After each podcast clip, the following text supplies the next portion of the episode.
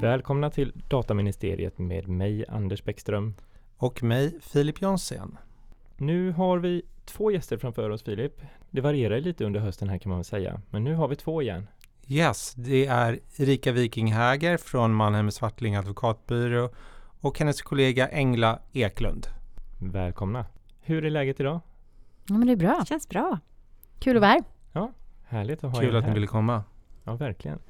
Jag ska bara säga direkt här att jag fick ju, har ju fått propåer hemifrån om hur jag uttalar mitt namn. Så jag sa det lite långsammare idag. Jaha. Ja, jag, Hur ska du uttala det? Uh, jag uppenbarligen inte som jag gjort det tidigare. Min fru bara, jag är irriterad på hur du säger ditt namn. och då har hon ändå tagit det efternamnet jag hade från början. Mm, testa att heta Ingela Eklund, uttala det i media och läsa Twitter-reaktionerna sen. Ja, jag kan tänka Mm. mig. Mm. Ja, jag har ju bara en då som påpekar. ja, det är skönt så länge det är en. Hur ser det ut på en vardag för er här nu? Är det fortfarande mycket fokus på dataskyddsfrågor eller hur ser det ut? Det är fortfarande massor med dataskyddsfrågor. Det är väl inte riktigt som det var under den stora hetsen inför GDPR, men eh, vi gör väldigt mycket dataskydd. Sen tycker jag kanske arbetet har förändrats lite i- till sin karaktär. Om man säger 17-18 så var det ju mycket datamappningar, riskanalyser, hjälpa bolag att eh, försöka uppfylla de grundläggande kraven i GDPR. Och nu är det väl kanske lite annan karaktär på frågorna. Ibland pratar man ju om en typ andra våg nu. Mm. Är det något ni har märkt av? Ja, men det tycker jag vi kan hålla med om. Det är en liten annan typ av frågor nu som kommer. Det känns som att det nu är större frågor. Det, man ska gå djupare och tolka lagstiftningen på ett helt annat sätt än från början. Där det som, som Erika sa mest handlade om att uppfylla liksom de grundläggande kraven i GDPR. Eh, så det är ju mer utmanande och på ett sätt väldigt spännande frågor som kommer in nu. Mm. Tycker jag. Och man, man märker ju också hur bolagen har blivit mycket duktigare själva. Eh, Jag menar för ett par år sedan så var ju vårt jobb också mycket att utbilda och hålla i handen. Nu är det ju väldigt kompetenta beställare utav tjänsterna, vilket gör att det blir ju mer utmanande och spännande för oss också. Men du jobbade ju även under den så kallade PUL-tiden. Absolut, PUL är kul sa vi på den tiden. Eh, Så att jag har ju egentligen jobbat med den sedan jag började på byrån 2000.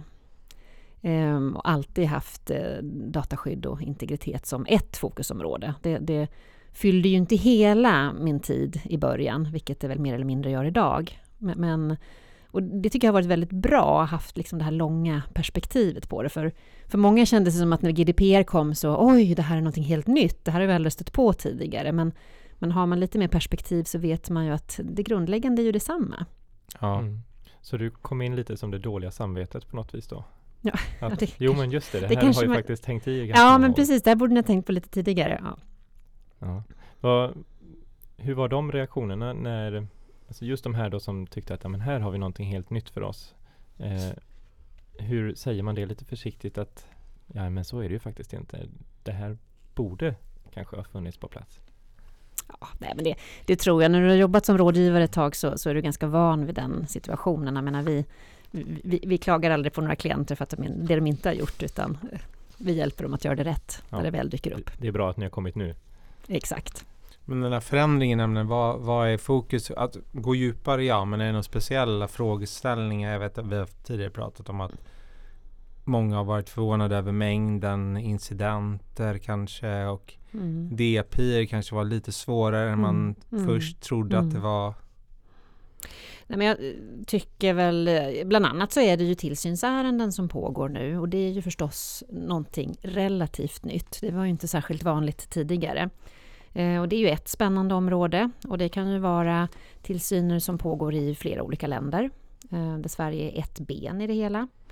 Ehm, vi har ett antal projekt inom Binding Corporate Rules, företag som vill skapa bra system för sina tredjelandsöverföringar.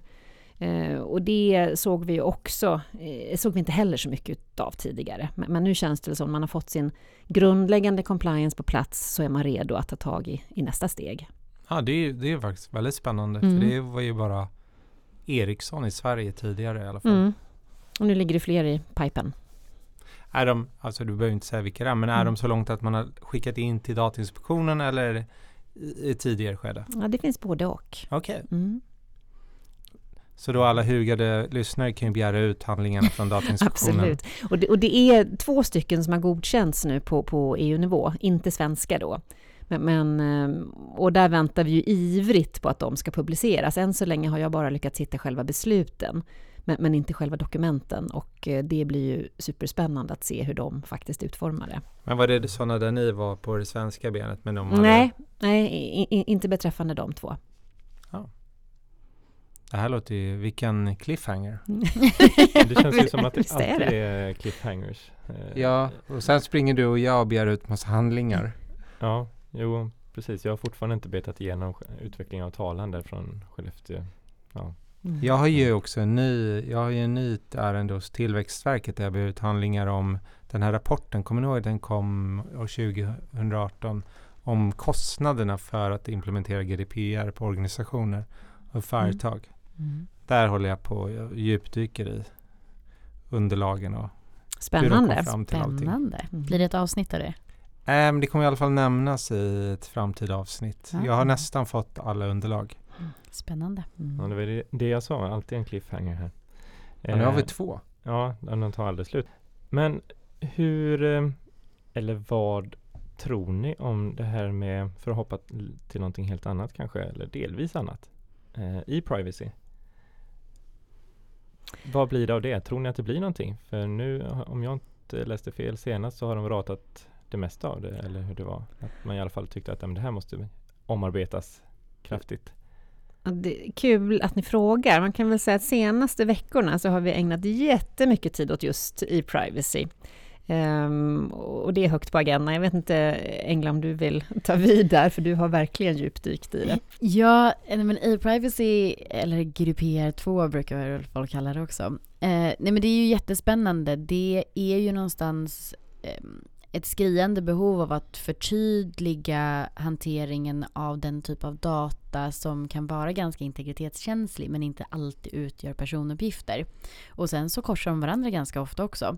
Men man har ju lite svårt att komma överens gällande just i privacyförordningen. Och det senaste jag läste var att eh, nu står man i valet och kvalet lite om man ska skrota helt och börja om eller om man ska fortsätta att revidera. Men det har väl från början så tyckte man väl att den var för sträng eh, och det lämnades in extremt mycket klagomål och invändningar mot att formuleringen var för snäv i, i privacyförordningen då. Men nu, och då började man luckra upp den mer och mer och mer och la in fler undantag och la in fler beskrivningar där allting lite luckrades upp och då kom ju invändningar åt andra hållet istället att nu blev den för generös och den kommer inte ge något skydd. Så att det, det svänger fort. Jag såg att han, eh, privacy-profilen Edward Ustaren Mm. hade ju lagt Mm. ut, eller deras byrå, det är väl Hogan Lovells? Mm. Mm. Att eh, man skulle också göra om den från början, att den skulle Mm. vara mer GDPR-ig, eller vad det nu heter, att den skulle vara mer riskbaserad Mm. Ja. Mm. och inte så teknisk Mm. som den är idag. Så här, ja, det är den här typen av tracking som man ska göra på det här sättet. Mm. Det kan nog hjälpa för jag tror också att det alltid är farligt även om man har någon form av försök att göra den så teknikneutral som möjligt så finns det alltid en risk när man ju mer specificerad man blir gällande det tekniska desto snabbare springer ju tekniken ifrån och så kommer den bara förlegad och så får man börja tillämpa den på ny teknik med eh, någon form av generös tolkning. Så jag tror att det kan vara smart. Hur tycker ni man lyckades med, med GRPR i just den aspekten? Att ha teknikneutralitet och skapa ett regelverk för framtiden som kommer hålla i 10, 15, kanske 20 år. Eller? Alltså, om jag börjar, jag är ju i grunden ganska GDPR-positiv. Det vågar man ju inte säga i så många sammanhang, men här kan man väl kanske drista sig. Mm, nu har du Jag- kommit rätt. det, känns bra att vara bland vänner. Men, men jag menar, GDPR är ju i grunden ganska principbaserad och jag tycker att man har lyckats vara teknikneutral. Eh, Så på det sättet så tycker jag att det är en ganska bra lagstiftning. Sen finns det många utmaningar och jag tycker en utmaning är ju att man inte riktigt lever upp till att vara en förordning. Det tyckte jag ju liksom var en av de stora grejerna med att göra den här reformen. Det var att vi skulle få en enhetlig lagstiftning för alla medlemsstaterna. Men, men, men ja, som alla vet så blev det ju en kompromiss att nu är det väl någon slags hybrid mellan direktiv och förordning. Mm. Som egentligen bara ökar eh, tvivel och tveksamheter kan man väl säga. Absolut. Det blir än, än mer otydligt. Ja, ja. I det samma härad också har man ju satt att Dataskyddsmyndigheten har börjat också ge li, liknande råd men lite Mm. variationer på Mm. dem. Det blir man Mm. också så här vilken ska jag lita på? Och jag var ju nere i Bryssel på konferensen och då Mm. till exempel just när det gäller eh, kakor var, Mm. handlar ju det i och för sig Mm. om där, där Spanien Exakt. Mm. har sagt något helt annat än de andra. Mm. Och då där de som höll det föredraget sa så här, ja men nej det är inte Spanien som, de har fel. Mm. Man bara, men hur kan man Ja, säga men att en dataskyddsmyndighet exakt. har fel? När liksom Knill och ICO och den nederländska alla går ut samtidigt och säger i princip samma saker. Och sen samtidigt går spanska ut och kör en helt annan linje. Mm. Och, och det skapar ju sån oreda. Jag, menar, jag tänker också lite grann ur rådgivarperspektivet. Vi jobbar ju med många väldigt multinationella företag och det här var ju verkligen en av de positiva effekterna man hade hoppats med GDPR, att slippa göra de här eviga avstämningarna i varje medlemsstat. Så att när man nu inte lyckas med det och man dessutom då har dataskyddsmyndigheter som kommer med avvikande råd så gör man det ju väldigt svårt för företagen. Och nu vet jag, Engla kan du bara dra kort vad det var? Ja, men det som man har gjort i de andra är att man har gått ut med nya vägledningar om hur man ska eh, hantera frågan om cookies på sina webbplatser och, och lite förhållandet mellan GDPR och e-privacy-direktivet som ändå fortfarande då gäller tills vi får den här förordningen, om vi får den. Men, och då har man tittat på det samspelet och mer och mer i min uppfattning, eller när vi har diskuterat också Erika, att vår uppfattning är att man försöker någonstans GDPR-anpassa direktivet och få det så nära GDPR Mm. som möjligt för att få liksom en enhetlig syn på hanteringen av cookies. Och det här har ju då lett till att de flesta har gått ut och sagt att nej men man behöver ett samtycke för majoriteten av alla cookies. Använder du samtycke Eh, baserat på direktivet så ska du också ha samtycke som den rättsliga grunden eh, rörande eh, GDPR. Och det här i sin tur eh, har ju också resulterat i att man till exempel inte kan lämna eh, ett samtycke bara genom att surfa vidare på sajten och man kan inte heller ha, som vi nog såg i det här Planet 49 målet också, att man kan inte ha en förcheckad eh, samtyckesruta och så vidare. Men sen så gick ju eh, spanska dataskyddsmyndigheten ut och så säger de att eh, det finns absolut situationer där man bara kan surfa vidare och eh, pratar även om att det finns en möjlighet att ha till exempel webbsideinställningar ehm, som samlar in samtycke då som också ska gälla enligt GDPR. Och det är ju i sig också spännande för att ICO till exempel öppnar upp för den möjligheten och det gör man även i, i e-privacy-förordningen. Men båda, på båda platserna poängterar man samtidigt att det finns ingenting som utesluter ett sådant samtycke men däremot så är inte tekniken där än. Det är inte möjligt att lämna eh, samtycke tillräckligt precis till varje olika typer av cookies och det är inte heller för vissa typer av ändamål eh, och till en specifik eh, controller. Så att det blir, det är för svårt att uppfylla GDPRs krav med de inställningar som finns i dagsläget. Men där kan man väl verkligen hoppas på teknikutvecklingen. Så att jag tror att vi ganska snart kommer att se browsers som kommer att hjälpa till med compliance. Absolut. Jag tänkte på den sista aspekten som, det är lite bortglömd aspekt det där med att man ska lämna det till varje controller. Och Jag menar, adtech-industrin, eller om det är ett fult ord, men man, jag använder det ändå. Mm. Där ligger ju ofta kanske 50-60 bolag Mm. i bakgrunden Mm. och vad betyder det, det där att man ska lämna ett samtycke? Kan man lämna det till alla på en gång? Och sen är det olika kaksorter såklart också. Exakt. Och sen ska ju också de här eh, olika personuppgiftsansvariga kunna redovisa också. ehm, och visa upp hur de har fått samtyckena, att de har fått samtyckena och till vad de har fått samtyckena till. Så att jag menar det finns ju också det kravet som, som Mm. inte idag är möjligt. Men jag tycker efter Planet 49, jag tror vi nämnde det någon gång förut, så började det helt plötsligt så här, typ tog en dag, så var det helt nya cookie banners. Ja. Som var li- lite tweakade, Mm. lite, jag, vet, jag säger inte att de är compliant eller inte compliant, men de är ofta lite mer granulära i alla fall. Men det är också Mm. lite märkligt för att eh, sen, jag vet inte sen när det har varit okej att ha en pre-ticked box egentligen. Ehm, så jag var lite förvånad. Ja, men det håller jag med om. Predict boxes, jag menar, det, det tror jag vi alla har kunnat säga nej till under lång tid. Men jag tror att uttalandena från brittiska och franska dataskyddsmyndigheterna framför allt fick ett väldigt stort genomslag. Och de ändrade sina egna hemsidor också. Exakt, och då kunde man ju gå in och kopiera och ja, se bra exempel. Men eh, bara en lite bredare fråga. Vad, hur tror ni liksom allmänheten? För jag är ju sån här, jag tycker det är jättejobbigt med cookie banners för att jag måste klicka på dem. Och jag kanske inte bryr mig supermycket om vilka kakor det är. Jag kanske borde bry mig mer. Men de flesta tror jag är lite som jag, så här, de, de blir bara irriterade över de här, det är massa grejer för. Jag vill ju bara in på sidan. Mm. Jag tror att det kan ha en motsatt effekt mot vad man vill när det dyker upp stora rutor framför. För du kommer trycka, du kommer någonstans samtycka dig ur och bara för att få fönstret att försvinna. Eh, och där kan man ju titta också på de här ny- kraven som har förtydligats gällande till exempel cookie walls. Så att du inte får blockera accessen till hela sidan genom att ha en cookie wall utan du kan begränsa vissa delar som inte funkar utan vissa cookies. Men men inte blockera hela sidan. Så att du måste godkänna cookies för att få komma in. Men jag tror att jag sitter själv likadant och bara godkänner allting för att jag bara vill läsa den där artikeln till exempel som, som dyker upp. Så att eh, jag tror som Erika var inne på, tekniken eh, förhoppningsvis rädda oss här. Mm. Men visst är det så är- att mm. man får inte ha browser settings än i alla fall. Nej, det är den tekniken som inte riktigt är där. Mm. Du får väl ha det om tekniken skulle stödja det, men, men, men problemet Nej, är väl men det, att du... Problemet var väl där att då är det inget eh, här, unikt konsen- äh, samtycke. Om du för du vet inte vilka du, cookies du tackar ja till. Exakt. Men eh, va, jag kommer ihåg också på konferensen, det var samma person, Eduard Osterland, han uttalar sig om ganska mycket. Mm. Han sa faktiskt att man fick ha cookie walls, vilket alla i hela publiken bara Vad sa han? Mm.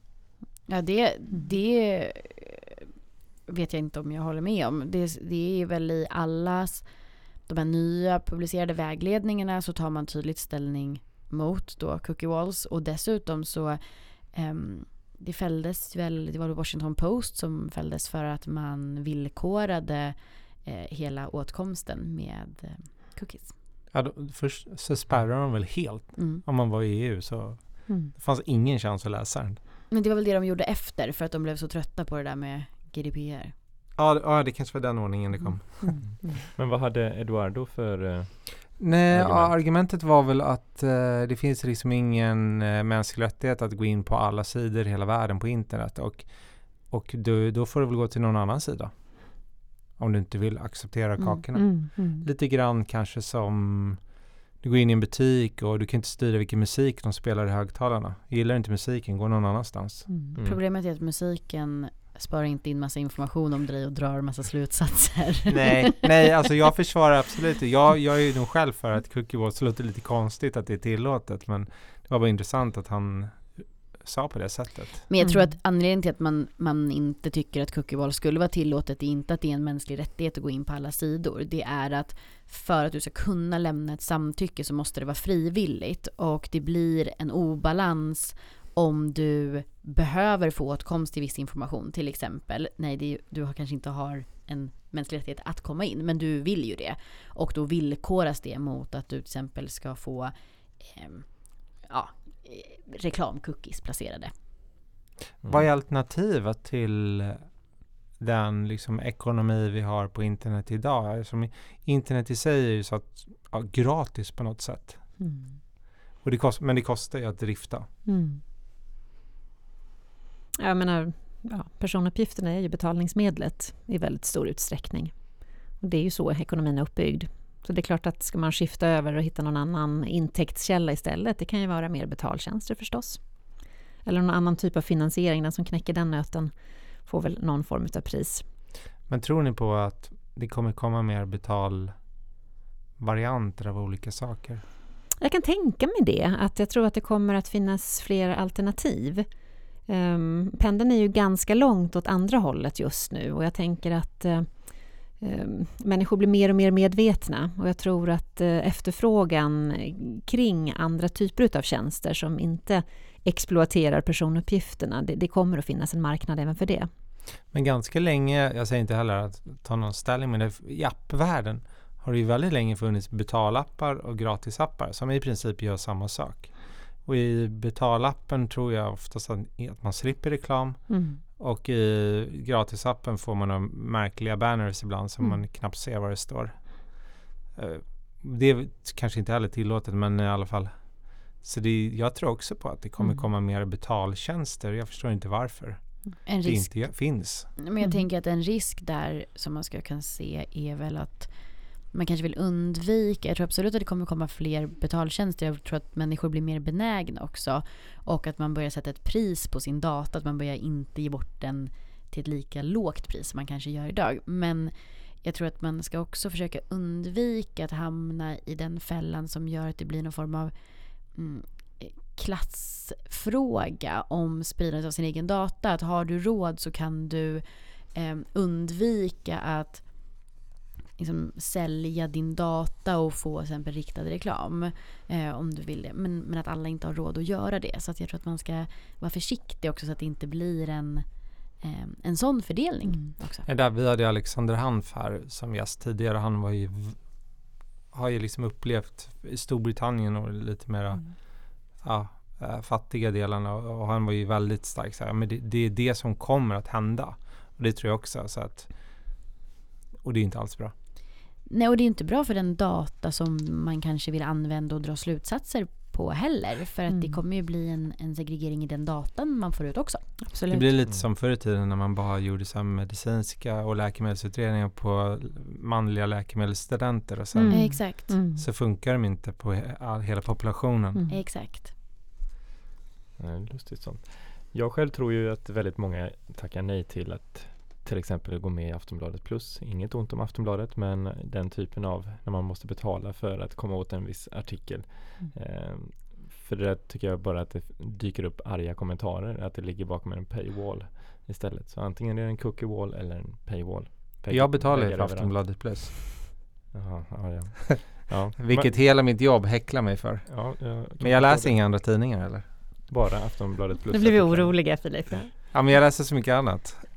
Ja, nej men det är väl så. Nej men jag, då skulle, tycker jag personligen att det vore bättre att man kunde köpa liksom ett mer, men ett entry pass liksom. Som gällde på flera olika tjänster. Men att be, betala för Aftonbladet plus, det förstår jag faktiskt inte Filip varför du gör. Nej men jag tittar bara på hästhoppning på tv också. Ah, ja, mm, ja. Det kanske inte behöver vara synonymt. Men Nej det är barnen. allt är deras fel. Men på tal om eh, någonting helt annat. Engla, du har ju fler eh, strängar på din lyra. Du arbetar även aktivt i Institutet för Ju- juridik och internet. Ja, det är min eh, och Mårten Schultz ideella organisation. Och vad, vad gör ni? Ja, men det är en organisation som grundades av Mårten Schultz och Filippa Sjödén som tidigare jobbade på Mannen med Svartling. Och den grundades 2013 och och eh, jag gick med där som student redan. Och sen dess så har jag haft lite olika roller. Först var jag vad man kallade projektledare och sen blev jag verksamhetschef och nu delar jag och Mårten på ordförandeskapet för den här organisationen. Och vi jobbar egentligen generellt med att opinionsbilda och utbilda och sprida information om eh, integritetsskyddsfrågor men allt mer också yttrandefrihetsfrågor och balansen däremellan på nätet. Så vi brukar säga att vi är ett eh, rättighetsinstitut som jobbar med digitala rättighetsfrågor. Alltså jag kommer ihåg för några år sedan, det, och jag bara, det här är en fråga om det fortfarande förekommer. Så här, troll pratade man jättemycket om, elaka troll på nätet. Ja, Mårten är med i Trolljägarna också så att eh, han är fortfarande ute och jagar troll. De finns fortfarande. Men troll tror jag var en etikett man behövde sätta på saker också. Och beroende på vem man frågar om definitionen av troll så kommer man få allt, alla möjliga olika definitioner. Um, jag tror att troll i mångas ögon kanske bara är någon som är oskön på nätet. Men, eller taskig eller sprider näthat eller kränker andra. Men ett troll för andra som kanske är lite mer bevandrade på nätet och i 4chan och sådär. De skulle nog säga att ett troll är den som, som drevar för att få en effekt. Att du behöver inte ens eh, driva din egen syn på saker utan du, du provocerar fram reaktioner for laughs. Mm. Är det det som är trollfabrikerna då? Är det som men trollfabrikerna kopplas ju ofta till ett politiskt intresse istället. Mm. Att man vill genom aktiva kampanjer, och de är ofta inte nödvändigtvis kopplade till speciellt eh, hotfulla inlägg eller så, utan det handlar mycket om att förlöjliga och att eh, sprida liksom, missvisande bild av en person eh, med en annan agenda. Mm. Jag tycker, liksom, det, där såg man ju allting kring Greta Thunberg. Mm, mm. Um, det var ju faktiskt helt hemska saker vissa skrev som man bara, var, var kom det här ifrån? Mm. Och man undrar så här, varför? Mm. mm. mm. Där verkar ju många av trollen vara medelålders eh, män. Ja, och det är de jag tänker att vi, man inte ska tänka som troll, utan um, Någonting annat. Skulle man, gå men skulle man gå fram och säga de sakerna till någon på gatan så skulle vi inte sätta en märklig epitet på dem som, som troll. Utan det är ju faktiskt bara eh, ohyfs och ibland olagliga mm. uttalanden mm. mot en annan människa. Så jag tror att man ska vara försiktig också med att, att klassa in allihopa som, som troll. Men den här gränsdragningen som ni jobbar väldigt aktivt med och inte minst inom ramen eller som efterspel till metoo Ja. Kampanj, inte kampanj, vad heter det? Metoo? Var det kampanj? Nej, det är ingen kampanj, rörelse. men det är en rörelse. Ja, tack. Um, och hur man ska dra den här gränsen, vad man får skriva. Vi har ju just nu den här intressanta mm. rättegången. Men, men inte bara den, utan generellt, här, vad, vad, hur långt kan man gå på internet? Ja, men de här gränsdragningsfrågorna mellan yttrandefrihet och integritet på nätet är ju en av de största frågorna just nu som egentligen finns inom det här området. Och anledningen till det är för att det är lite obeprövad mark. Vi vet inte riktigt. Vi har tidigare betraktat internet snarare som ett laglöst land där man i princip kan gå hur långt som helst och yttrandefriheten är obegränsad. Men sen så kommer man ju ikapp med lagstiftningen lite mer och synen också på vad som är okej och inte. Um, och det gäller både att den drivs delvis av vad vi har för syn rent moraliskt på det men också av den juridik som faktiskt existerar redan. Och det är inte nödvändigtvis juridik som är anpassad efter internet utan det handlar ju om att ta gammal lagstiftning som är tilltänkt att använda på ett annat sätt och sen applicera den på nya situationer. Och var gränsen går? Ja, eh, yttrandefriheten är inte obegränsad och den kan inskränkas och den inskränks på flera sätt. Till exempel hets mot folkgrupp är en inskränkning av yttrandefriheten. Förtalsbestämmelsen är en inskränkning av yttrandefriheten. Förolämpning, det finns hur många som helst. Men, Men om man tänker lite av förutsättningen för hela metoo-rörelsen var ju att man äh, att, eller helt enkelt att det är tillåtet att yttra sig. Mm. Och det är ju otroligt viktigt och eh, internet och den möjliggörare för yttrandefriheten som internet är och ett otroligt viktigt medel, ett liksom demokratiskt medel för att, för att skapa förändring. Det kvarstår ju. Eh, det var extremt många vittnesmål under metoo. Eh, endast ett fåtal av de här rörde faktiska uthängningar där man namngav personerna. Och det är de här få eh, inläggen då som har lett till rättsliga åtgärder i vissa fall.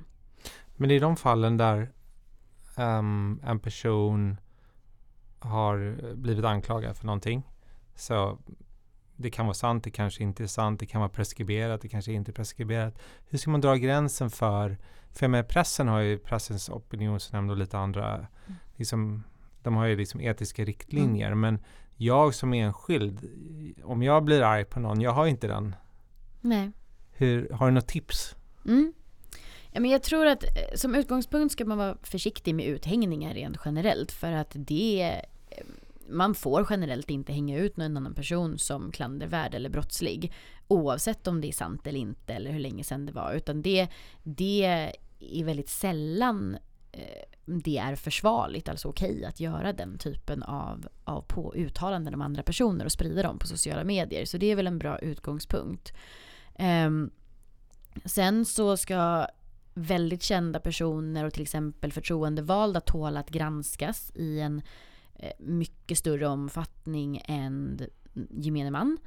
Eh, och det kan man ju också tänka på. Men, men uthängningar rent generellt har vi sett i flera fall att eh, där dras gränsen till yttrandefriheten. Och om man är på andra sidan, att man blir drabbad av att Mm. bli uthängd, man är så att säga offret. Mm. Vad är tipset då? Ja men det kan ju vara jättesvårt att hantera en sån situation. Delvis för att eh, det man får gå på om man eh, känner sig uthängd med kränkande uppgifter som ofta är förtal då. Eller så kan det vara olaga integritetsintrång om det till exempel rör kränkande bilder när man är naken eller information om en sexualliv eller väldigt eh, specifikt specifikt exempel läkarjournaler eller så vidare. Om man hittar den typen av av information spridd om sig. Är det förtal så är det ganska svårt för det finns en åtalsbegränsning som omfattar förtal. Och det betyder att det är ganska sällan som en åklagare kommer välja att väcka åtal i de här fallen. Det ska vara påkallat ur allmän synpunkt och det är det inte så ofta. Däremot har man precis uppdaterat har jag sett eh, Åklagarmyndighetens hemsida och då säger de att till exempel allvarliga anklagelser som omfattar sexualbrott är någonting man väljer att driva. Men, men väldigt många förtalsmål rör inte så allvarliga anklagelser och då är det svårt att få dem drivna av staten. Däremot så kan man driva dem själv. I viss mån kommer jag ihåg också att de här sociala nätverken, typ Facebook, sätter upp egna regler vad man får och inte får skriva. Hur ska man veta att det är de som har rätt, liksom rätt rättesnöre? Nej men det kan man inte, men de har all rätt att begränsa andras yttranden för det är deras hus och deras regler. Eh, och de är inte myndigheter och de är inte staten utan de eh, är privata aktörer som har rätt att sätta regler i sitt hus. Däremot så tror jag att det pågår ju en, en ganska omfattande diskussion just nu om vilket juridiskt ansvar man ska lägga på den här typen av plattformar. Och, och det är en intressant fråga som jag tror vi kommer lägga ännu mer eh, vikt vid framöver, under flera års tid, så tror jag att vi kommer, kommer titta på den frågan. För det här är nya aktörer och vi vet inte riktigt hur de ska regleras och det pågår ett, ett konstant arbete inom just det här. Av den anledningen att, att vi vill möjliggöra yttrandefriheten. Yttrandefriheten är otroligt viktig och möjliggörs genom många av de här plattformarna. Men det finns också en, en baksida. Och kopplat till det här är, som vi har tagit upp i fler avsnitt nu, så kallade frivilliga utgivningsbevis. Mm. Som, är, som man typ ska, ja, massa olika sajter hitta, Mystical, Lexbase om det finns kvar och så vidare och så vidare och så vidare. Liksom, skyddar sig bakom. Vad, vad tror ni om framtiden för den typen av frivilliga utgivningsbevis? Jag tycker det är väldigt märkligt att utgivningsbevis kan användas för den typen utav tjänster. Ehm, Det var inte det det var avsett för från början. Så att eh, jag skulle vara överraskad om det inte kommer till stånd en lagändring på det området. Jag tycker ändå det har varit så lite snack om att alla som jobbar inom den där äh, världen bara, nej men det här är lite konstigt. Eh, Sverige är unikt, eh, eller mer eller mindre unikt. Eh, Men det är ju ingen som driver något mål till exempel, så vitt jag vet, um, EU-spåret. Så att säga. Det här är inte EU-konformt eller det här strider mot EU-rätten. Men det diskuteras. Jag tror vi kommer se en sån. Man behöver bara ett bra exempel. Och sen försöker man ju i eh, genom mediegrundlagsutredningen så diskuterade man ju jättemycket Lexbase-problematiken och just att sammanställning och sökning på domar skulle inte vara möjligt. Eh, Men då blev ju diskussionen mycket, kan vi skilja på, på folk och folk när det kommer till vilka som ska ha rätt att söka? Till exempel som jurist så eh, har man ju ofta tillgång till den typen av sökmöjligheter. Ja, via sådana tjänster. Ja. Typ ja, CTEO eller Mm. JPO Infonet. Mm, Och, Mm. Vi måste väl säga alla nu, Karnov. Ja, jag kommer inte ihåg alla de där faktiskt. Mm. Nej. Men, men Jättemånga mång- bra tjänster. Ja, Mm. men många av dem har ju faktiskt ändå tagit bort eh, alltså, Visst, man kan ju alltid härleda det någonstans men tagit bort den mest avslöjande informationen Mm. som man ser typiskt sett på försättsbladet eller man ska Mm. säga Mm. där man ser parterna och, och personnummer och sådana grejer. Ja. Eh, så många börjar ju maskera om det sköts snyggt. Och också vad du kan söka på. Problemet Mm. med Lexbase var ju mycket också att du inte bara kunde söka på, på den som hade den tilltalade, den som hade blivit dömd. Utan du kunde få även den som hade blivit utsatt för ett brott när du sökte och dessutom så kom inte de senare domarna utan du kunde få tingsrättsdomen men du kunde inte se om det blev en, en friande dom i senare instanser till exempel. Mm. Jag vet inte om de, kan jag, jag har ingen aning men de kan jag hoppas att de fixade den typen av för det var tycker jag var mer allvarliga bitarna faktiskt att man inte fick överrätten om någon blev först dömd Mm. och sen blev friad så kanske man inte fick det och det, det är ganska allvarligt. Mm. Ja, verkligen. Ja. Tvärtom också kanske om man, om man är lagd åt det hållet. Ja, om man gillar Mm. att se folk dömda. Jag tänker att om man söker sig till en sån tjänst så vill man ju kanske veta att det är någon som har rent mjöl i påsen så att säga. Och visst är det så att rätten att bli bortglömd i, i GDPR, den står ju den också liksom borta. Så även om man har ett utgivningsbevis så är man liksom skyddad från allt, till och med sådana rättigheter som finns liksom Mm. som nu är väldigt vedertagna. Mm. Mm. Ja, det är väl sökträffarna på Google man får ge sig på i så fall. Mm. Mm. Så att man inte får upp det på enkel googling. Mm. Det är superintressant. Um, Mm. vad, vad tror ni, vad, hur ser den närmsta tiden ut här? Ta ett, två år framåt. Eh, Vad, vad kommer hända? Och inte ta e-privacy, vi tar andra generellt. E-privacy kommer vi inte få. Nej, det verkar väl inte så. Nej, men jag tror att vi kommer se en, en eh, fortsatt utveckling av dataskydd och integritet som en hållbarhetsfråga. Om jag får dra den lansen. För det, det ser vi redan idag. Eh, vi jobbar ju mycket åt det hållet. Så då kan man väl säga att traditionellt sett så har det ju handlat pratar hållbarhet så det är mänskliga rättigheter, arbets, arbetsvillkor, miljö och antikorruption. Men, men eh, vi ser nu ett allt större intresse från företag att hantera eh, personuppgifterna på ett eh, etiskt och schysst sätt helt enkelt. Och i förlängningen så, så mm, blir det också en hållbarhetsfråga. Det är allt ifrån hur man hanterar personuppgifter på arbetsplatsen, övervakning, monitorering på olika sätt och förstås också i, i kundrelationer. Lite kopplat till det vi pratade om tidigare med massiv insamling utav personuppgifter för att eh, profilera och kartlägga eh, konsumenter och individer på olika plan. Och jag tror där- Datainspektionen har väl sagt att de ska titta på lojalitetsklubbar under 2020. Jag Mm. tror att absolut, och, och, och det är ju ett bra exempel på... mm, Jag, jag tycker om att se det här på ett positivt sätt, hur man kan särskilja sig eh, Eh, genom att vara ett ansvarsfullt bolag, genom att ha en schysst eh, policy för sin lojalitetsklubb. Eh, jag tror att det är så man skapar förtroende och skapar mervärde för kunderna. Och jag menar ytterligheten, om man ska prata hållbarhet, är ju förstås allt det som händer i, i Kina med deras social credit system. Det är väl liksom avarten åt andra hållet och där kan man ju verkligen se att det blir en, en hållbarhetsfråga. Mm. Nu lite off topic, men Mm. jag har förstått som att du är väldigt intresserad av hållbarhetsfrågor. Ja, men det är jag. jag. Jag leder ju vårt eh, team på byrån som arbetar inom det området. Och, och eh, det är ganska kul för, för vi ska man säga, mergar olika inriktningar av juridiken som, som vi tycker har ett hållbarhetsfokus. Och eh, det är också intressant att se hur de eh, går samman, flätas samman på väldigt många olika sätt. Men tror du att det kommer ingå, eller om det ingår i sådana olika hållbarhetsindex, kommer dataskydd adderas? Ja, det, det skulle jag absolut kunna se framför mig. Jag menar, datan är ju så enormt viktig. Det är ju ofta där, för många bolag så är det där det stora värdet finns. Så, så att varför skulle man inte indexera hur ansvarsfullt man hanterar datan när man indexerar så många andra saker? Men då måste ändå ta upp det här med e-privacy igen, för det är väl där man gick fel. Eh, som du sa Engla, att man var alldeles för teknisk istället för att gå på den här linjen. Mm. Att lite mer så här missbruksprincip Mm. linjen eller Mm, ja, mm, risk. mm. Mm.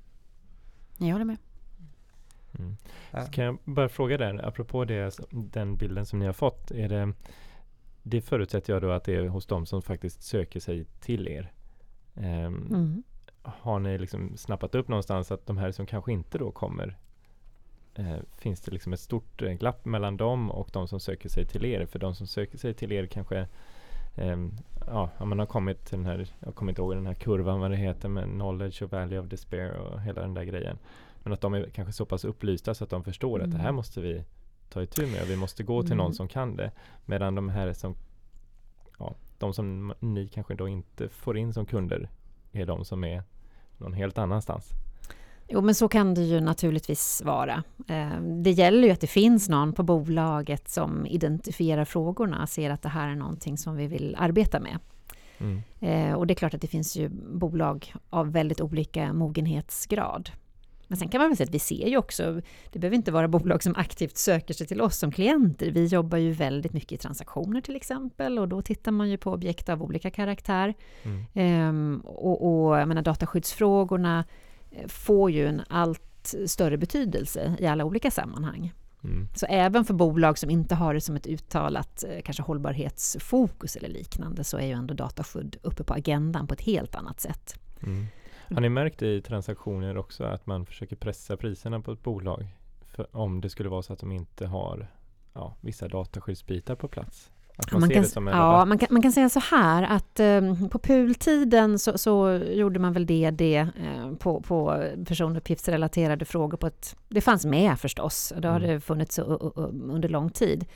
Men, men, det fick ju sällan en avgörande betydelse i, för pris eller om en transaktion skulle genomföras. Eller det var ingen dealbreaker helt enkelt.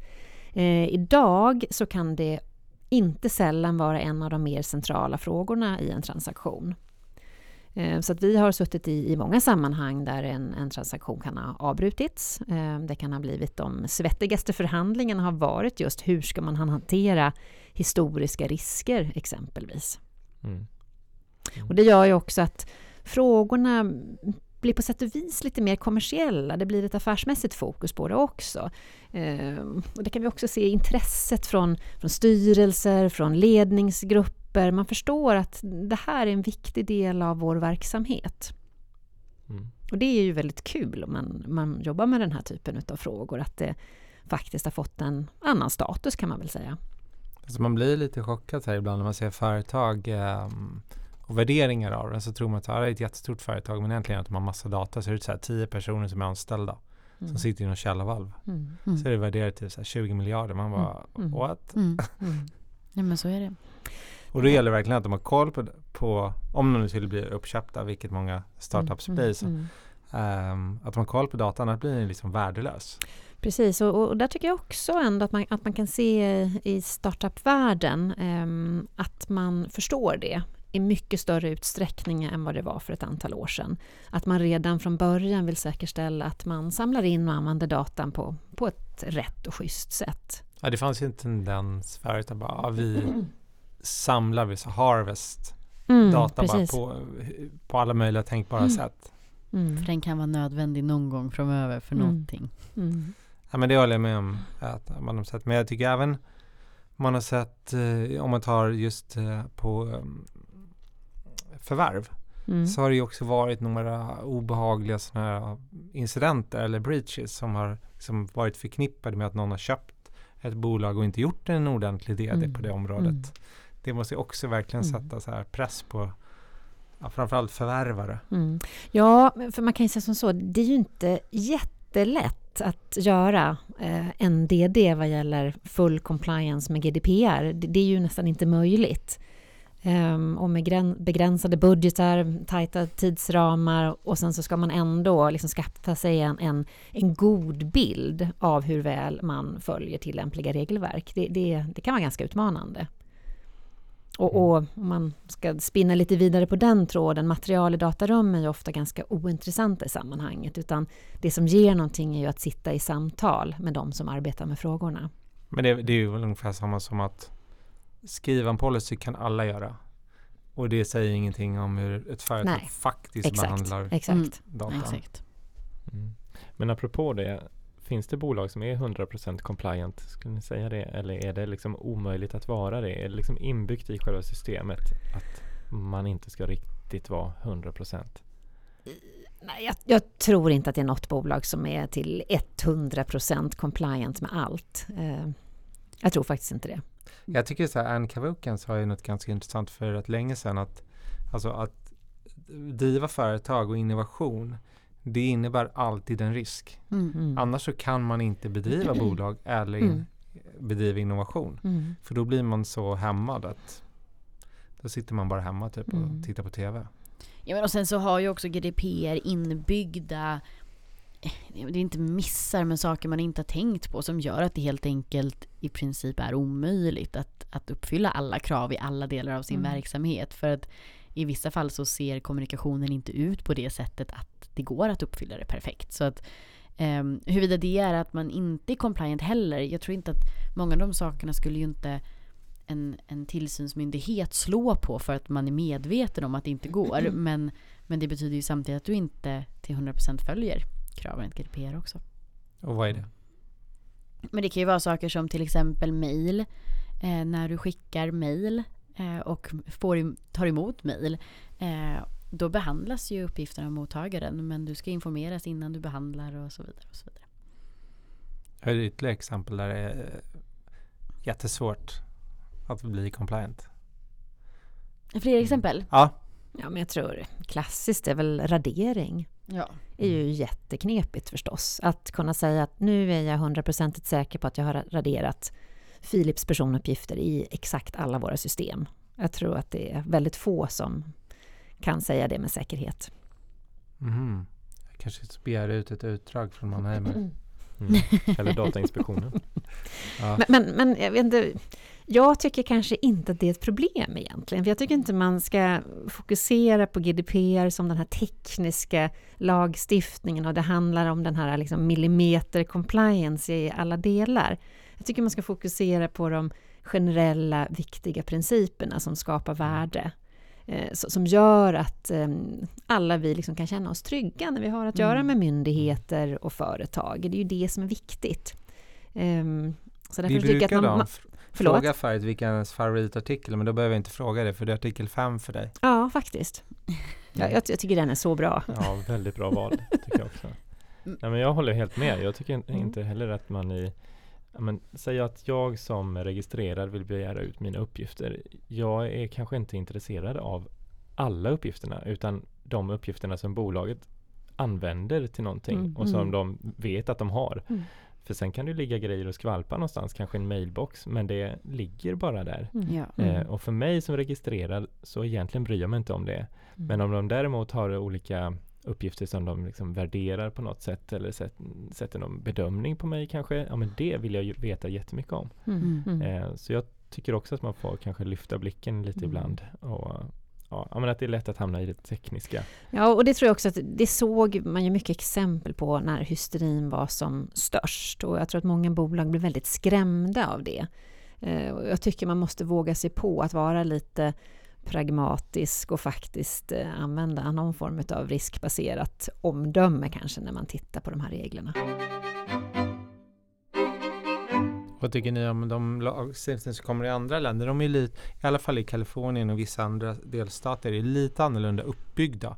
Som Mm. kanske är mer tillåtande till viss mån och att det är mer upp till den enskilde att liksom sätta stopp. Mm, mm.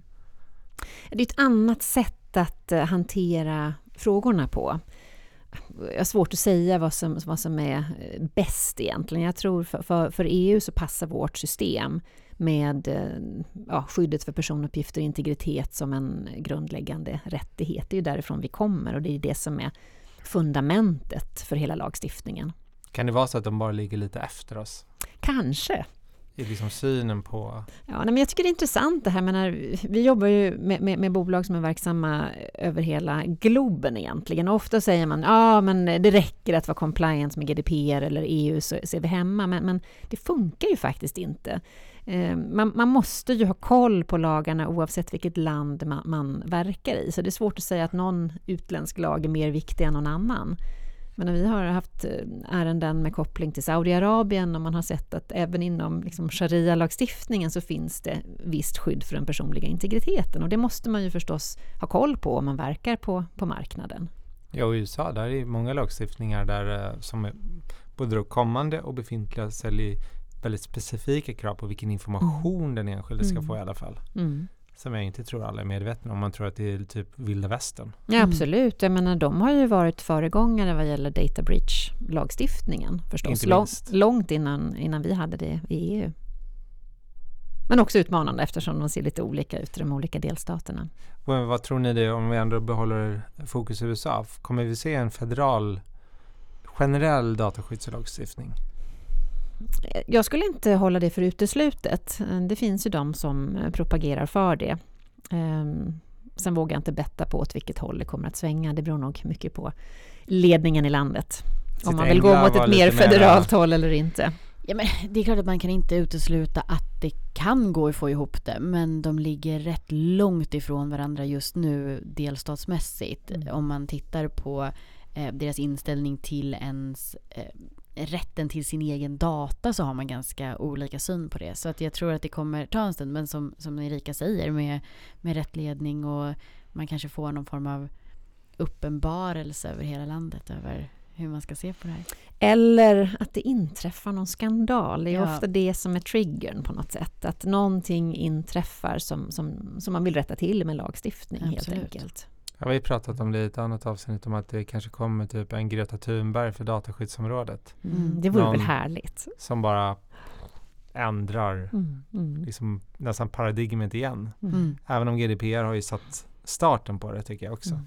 Medvetenheten idag är jättehög. Man åker ju tunnelbana, jag åker tunnelbana två gånger om dagen. Mm. Alltså det är var och varannan dag, eller någon gång i veckan tycker jag, men någon, man hör någon bara GDPR säger de. Mm. Man bara wow. Det har blivit överallt. Mm. Fika, eller bordssamtal. Ja. Mm. Också kul att se, tycker jag, hos studenter. Mm. Att det nu är en fråga som man är intresserad av och också på ett, på ett djupare plan.